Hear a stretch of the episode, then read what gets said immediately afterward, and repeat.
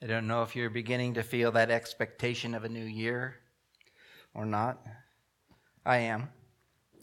Uh, and uh, I mean, I'm I'm thinking about last year, and I mean, you know, it wasn't that great, but uh, I things really didn't change a whole lot in my life as far as physical needs or anything like that. I, um, you know, I know there were a few people around, you know, in our family and around us that have passed because of the COVID, but life goes on. And I just want you to think about something. If you take that which is negative and add that which positive to it, you get a spark. Hallelujah. So I want you to begin to think about this, like Tara said, add some positive to this negative and begin to see a spark, something ignite in our lives.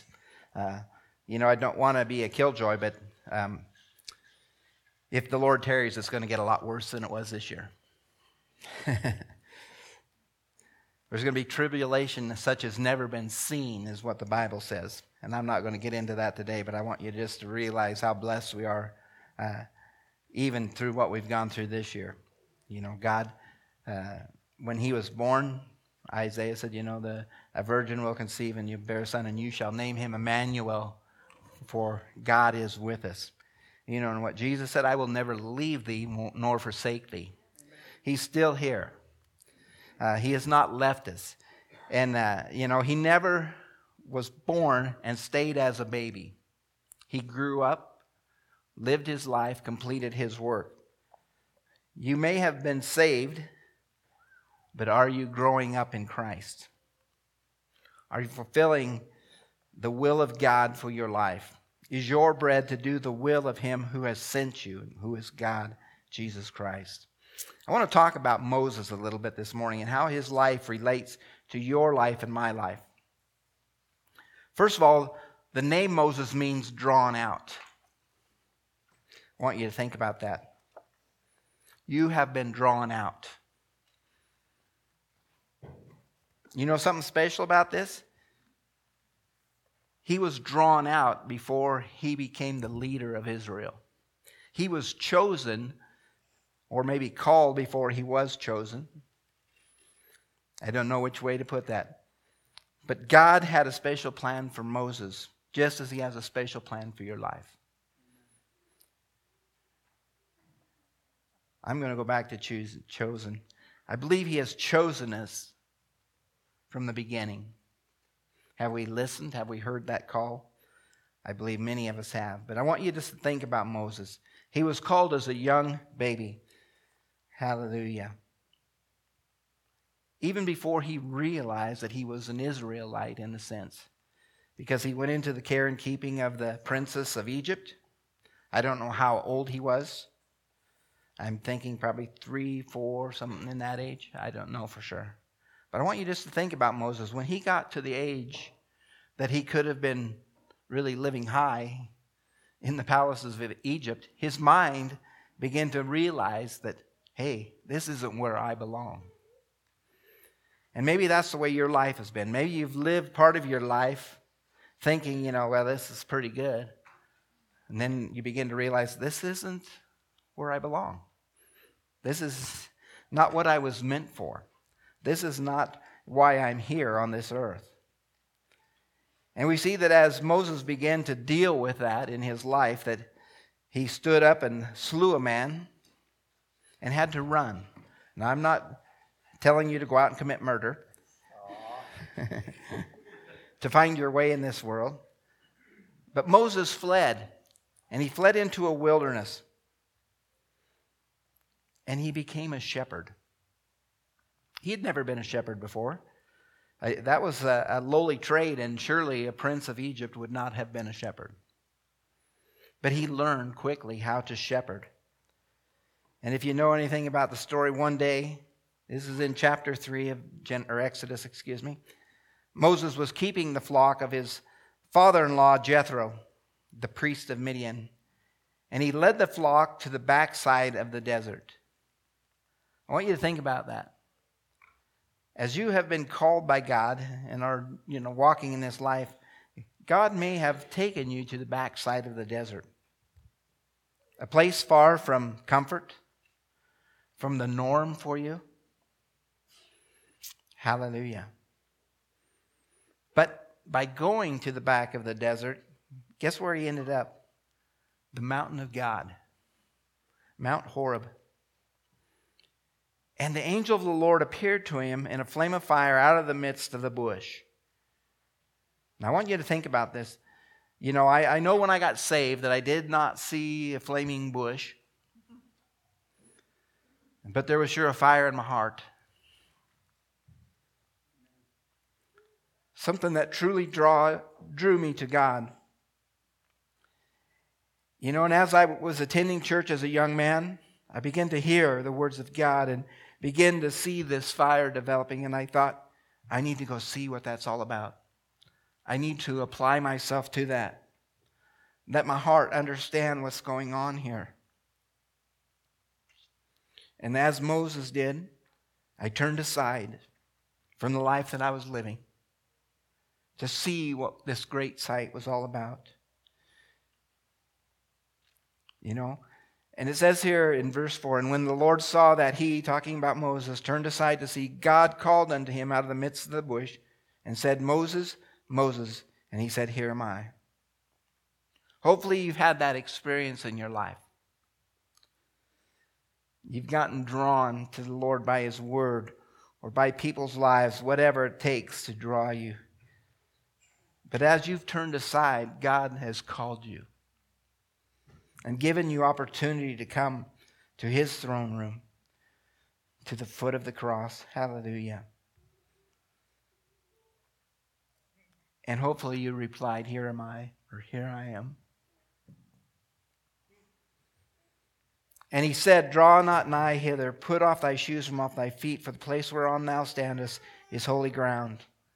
I never took off my shoes, but I knew where I was at was holy ground. I truly felt the burden of my sin lifted, the penalty for my sin lifted. And as we've been talking about, my chains were gone. I'd been set free. My God, my Savior, had ransomed me. He had rescued me, drawn me out. And I want to, you to think about Moses. God called him to a specific task, and that was to deliver Israel out of Egypt. That's our calling. God has called us to bring his children out of Egypt, out of a land of bondage into the promised land. Now, you may not bring out a million or whatever Moses brought out, it may be one maybe one at a time, and you may bring out a dozen. I don't know. But we need to realize that God has called us to free His people. And His people aren't only those that are here in this church or in any other church. A lot of His people are still outside the church, living in Egypt, and we need to bring them out. We need to go. You may say, well, they'll never listen to me if I do go to them. Moses said the same thing. Behold, they will not believe me, nor hearken unto my voice, for they will say, The Lord hath not appeared unto you. And I want you to notice this. And the Lord said unto him, What is that in thy hand? What is that in thy hand? What is in your hand this day? What has God gifted you with? In Moses' hand was a rod.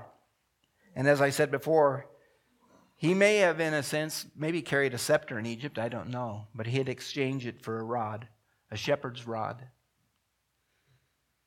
And he was carrying that, and he had learned how to shepherd. You know, and uh, what more is needed to move a flock than a shepherd? So God had trained Moses how to be a shepherd, just as David became a shepherd. And he also ruled the flock of Israel. But we need to realize that, you know, the enemy will come and say, well, you know, they won't listen to us. They won't hear me. And God says, What's in your hand? What do you have that you can use, that you are skilled at? You know, what you are comfortable with. You know, and you know the story how that God said, cast it down and it turned into a snake, and he said, grab it by the tail and it turned back into just that natural thing. See, God can take that which is natural from us and make it supernatural. He can make it so when people see it, they believe. Hallelujah. So I want to encourage you as you begin to get ready for this new year to begin to think about this. We've talked about our purpose to seek and to save that which is lost. I want you to begin to think about how that you are called. God has called you and He has gifted you. Find what your gift is, what you're good at, what that talent is that helps you to get into the presence of people and, and uh, get their attention and use it. God has gifted you for a specific purpose. You know, uh, you don't have the same gifts as I do. I don't have the same gifts as you. Some of our gifts may overlap a little bit, but we are distinct and peculiar people. You know, it's like we were talking about in Sunday school this morning. I think it was Priscilla mentioned, you know, you can have a family of five kids and none of them are going to be the same. You know, and they all grow up in the same household, the same way, just almost exactly everything the same. And that's the way God has dealt to us. We are all different, and He has gifted us differently. So I want to encourage you as you begin to look at this new year to begin to seek God and to find out what's in your hand. What you have available that you can use or that God can use through you. Hallelujah. You know, all we have to do is be faithful to listen to what God says and take that which He's given us and use it at His command. You know, it would have never done anything special if Moses wouldn't have cast it to the ground, as God said. It would have never been back to normal if he wouldn't have grabbed it. That would have never happened. We have to listen to God. Hallelujah. I want to take communion this morning with you, and I'm going to do it just a little bit differently. I'm going to have you come and get the elements if I can do that. Um, if I can get a couple of the fellows to come up and hold some of the things here. We're going to, you're, are you going to be singing in the song? Okay. So, what I'm going to ask you to do is the people on this side just come out one row at a time and get your elements. And I want you to remain in the area up here, if we can fit everybody up here. And Connie's going to be singing a song this morning as we do this, and I want you to listen carefully to the song because it's really a prayer uh, that the Lord gave me last night. So, if you will come and receive your elements, just take your own.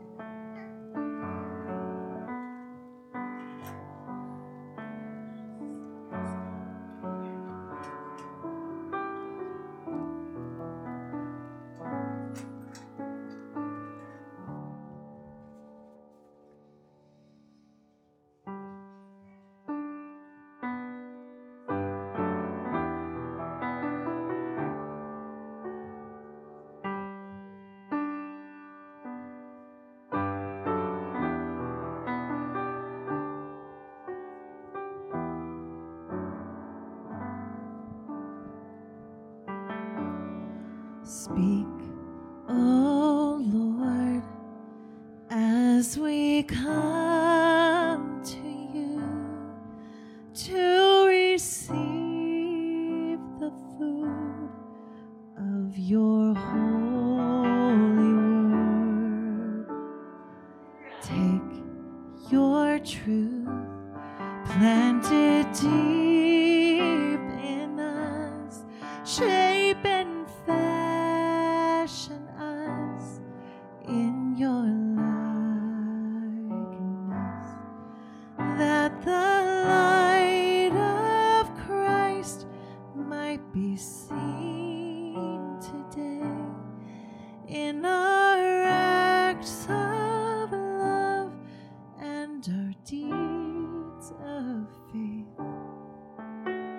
Speak. Oh,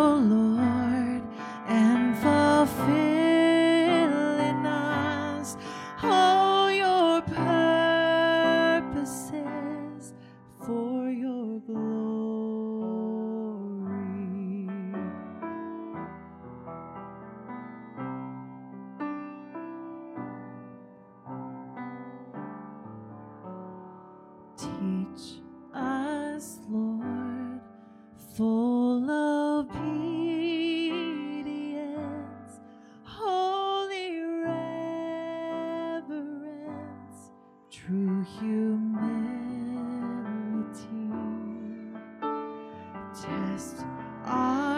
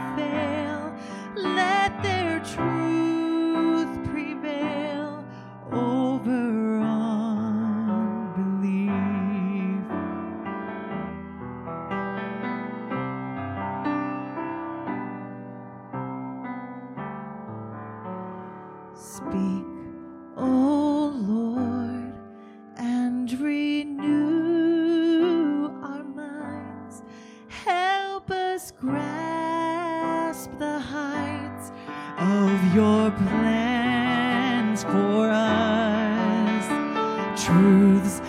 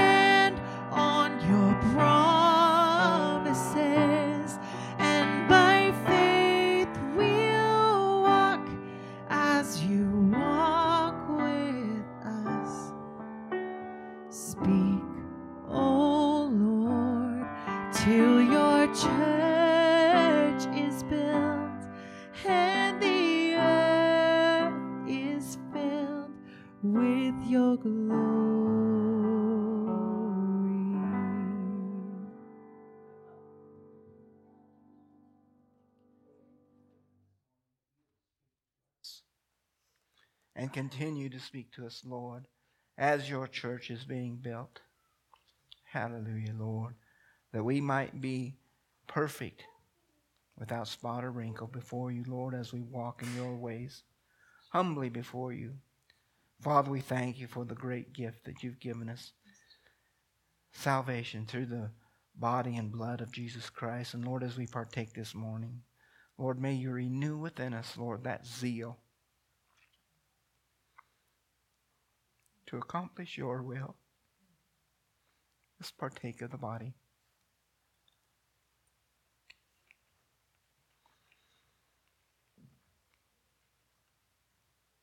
Father, we thank you for the broken body of Jesus Christ that carries so much effectiveness for us, Lord. Hallelujah. Hallelujah. Lord, we also thank you for the blood that was poured out, that perfect sacrificial blood that cleanses us, removes all sin. We love you and adore you, Lord, as we partake.